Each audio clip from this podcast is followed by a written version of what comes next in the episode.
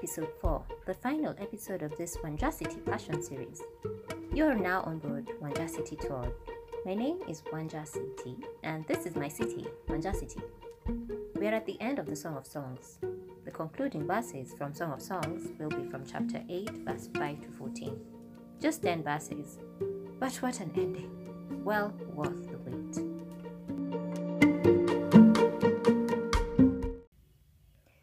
Our main characters in the first episode.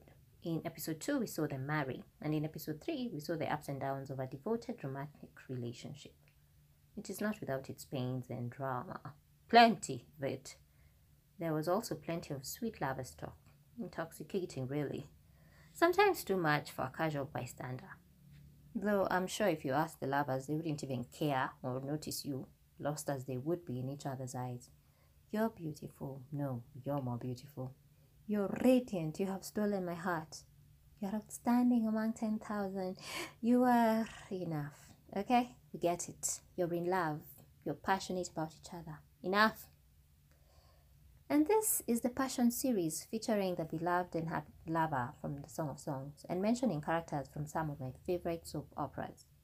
If you listened to episode 1 of SOS, I mentioned that I think the best soap opera makers are Koreans, Filipinos, Mexicans, everyone else. In that order, top to bottom. We mentioned the others in that list in previous episodes, but I saved my best for last.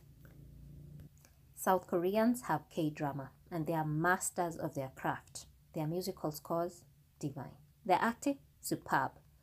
What really impresses me is how they manage to weave all those classical elements into an amazing piece.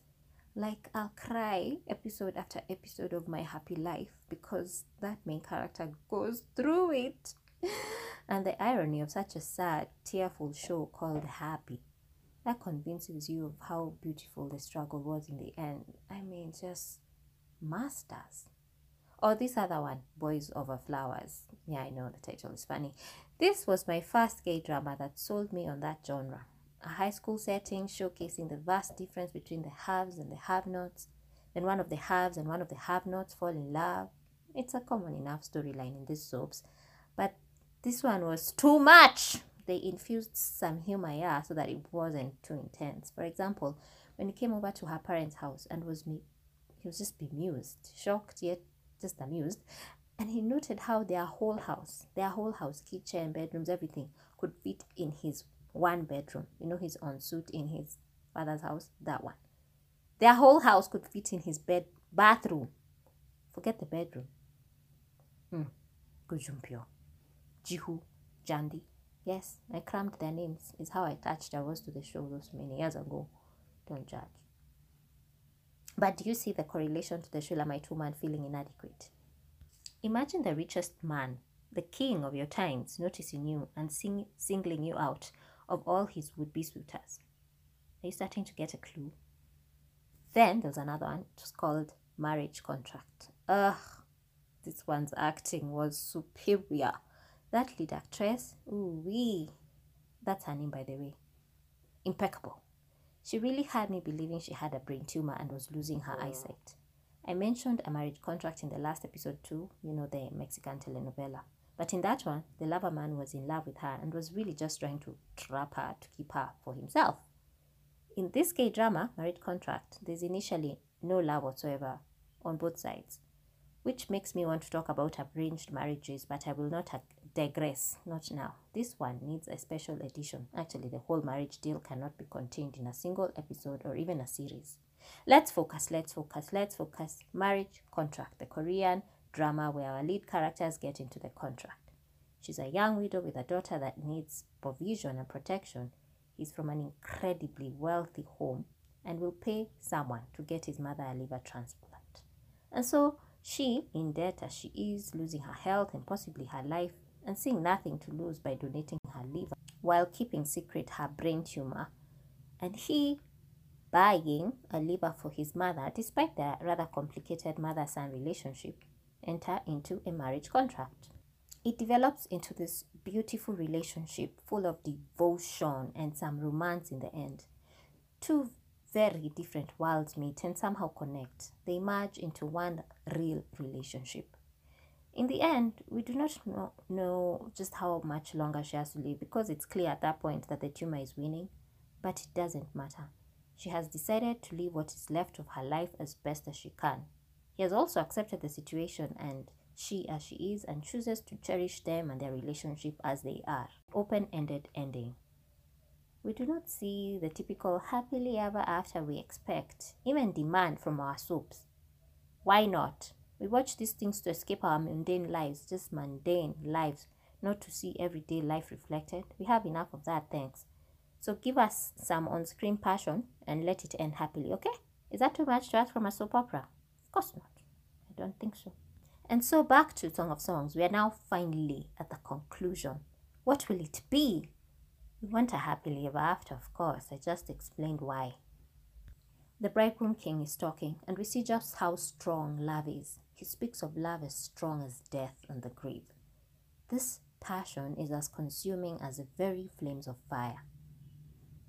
KJV in verse 7 of chapter 8 says, Many waters cannot quench love, neither can the floods drown it.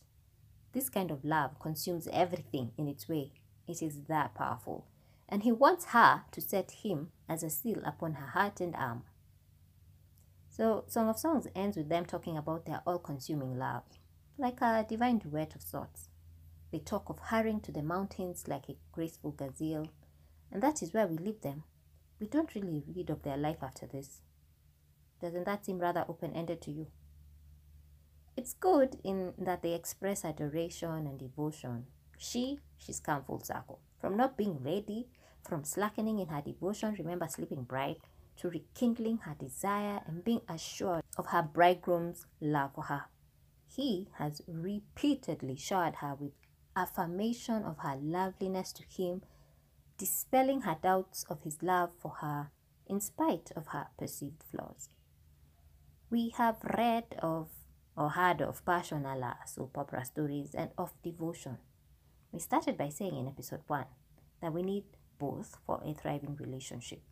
And it seems that happily ever after is not a destination in itself. It is like the pursuit of love is just that a pursuit. It takes some work. You can't just go to sleep and assume that what your relationship was yesterday, it is today, just like that, as though by osmosis or something. Lover's talk is also not enough of itself. It needs some action too.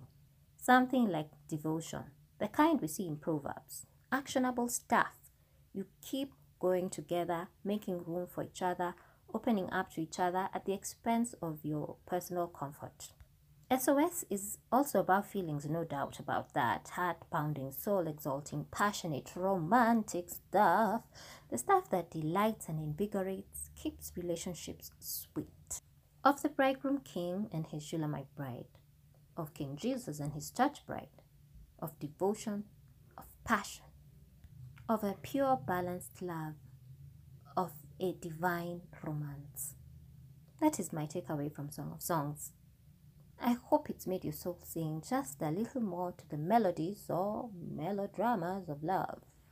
You can pick up your Bible and read the book with fresh eyes. Ask the Holy Spirit to reveal to you and refresh you as you read it. And if you happen to find yourself watching a soap opera story, an SOS, well, maybe remember there is an ultimate romance. SOS.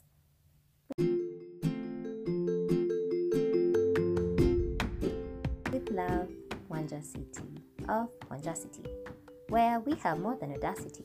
We are Wanja City. And remember, you, like a city on a hill, cannot be hidden. So go forth and shine and do it with love.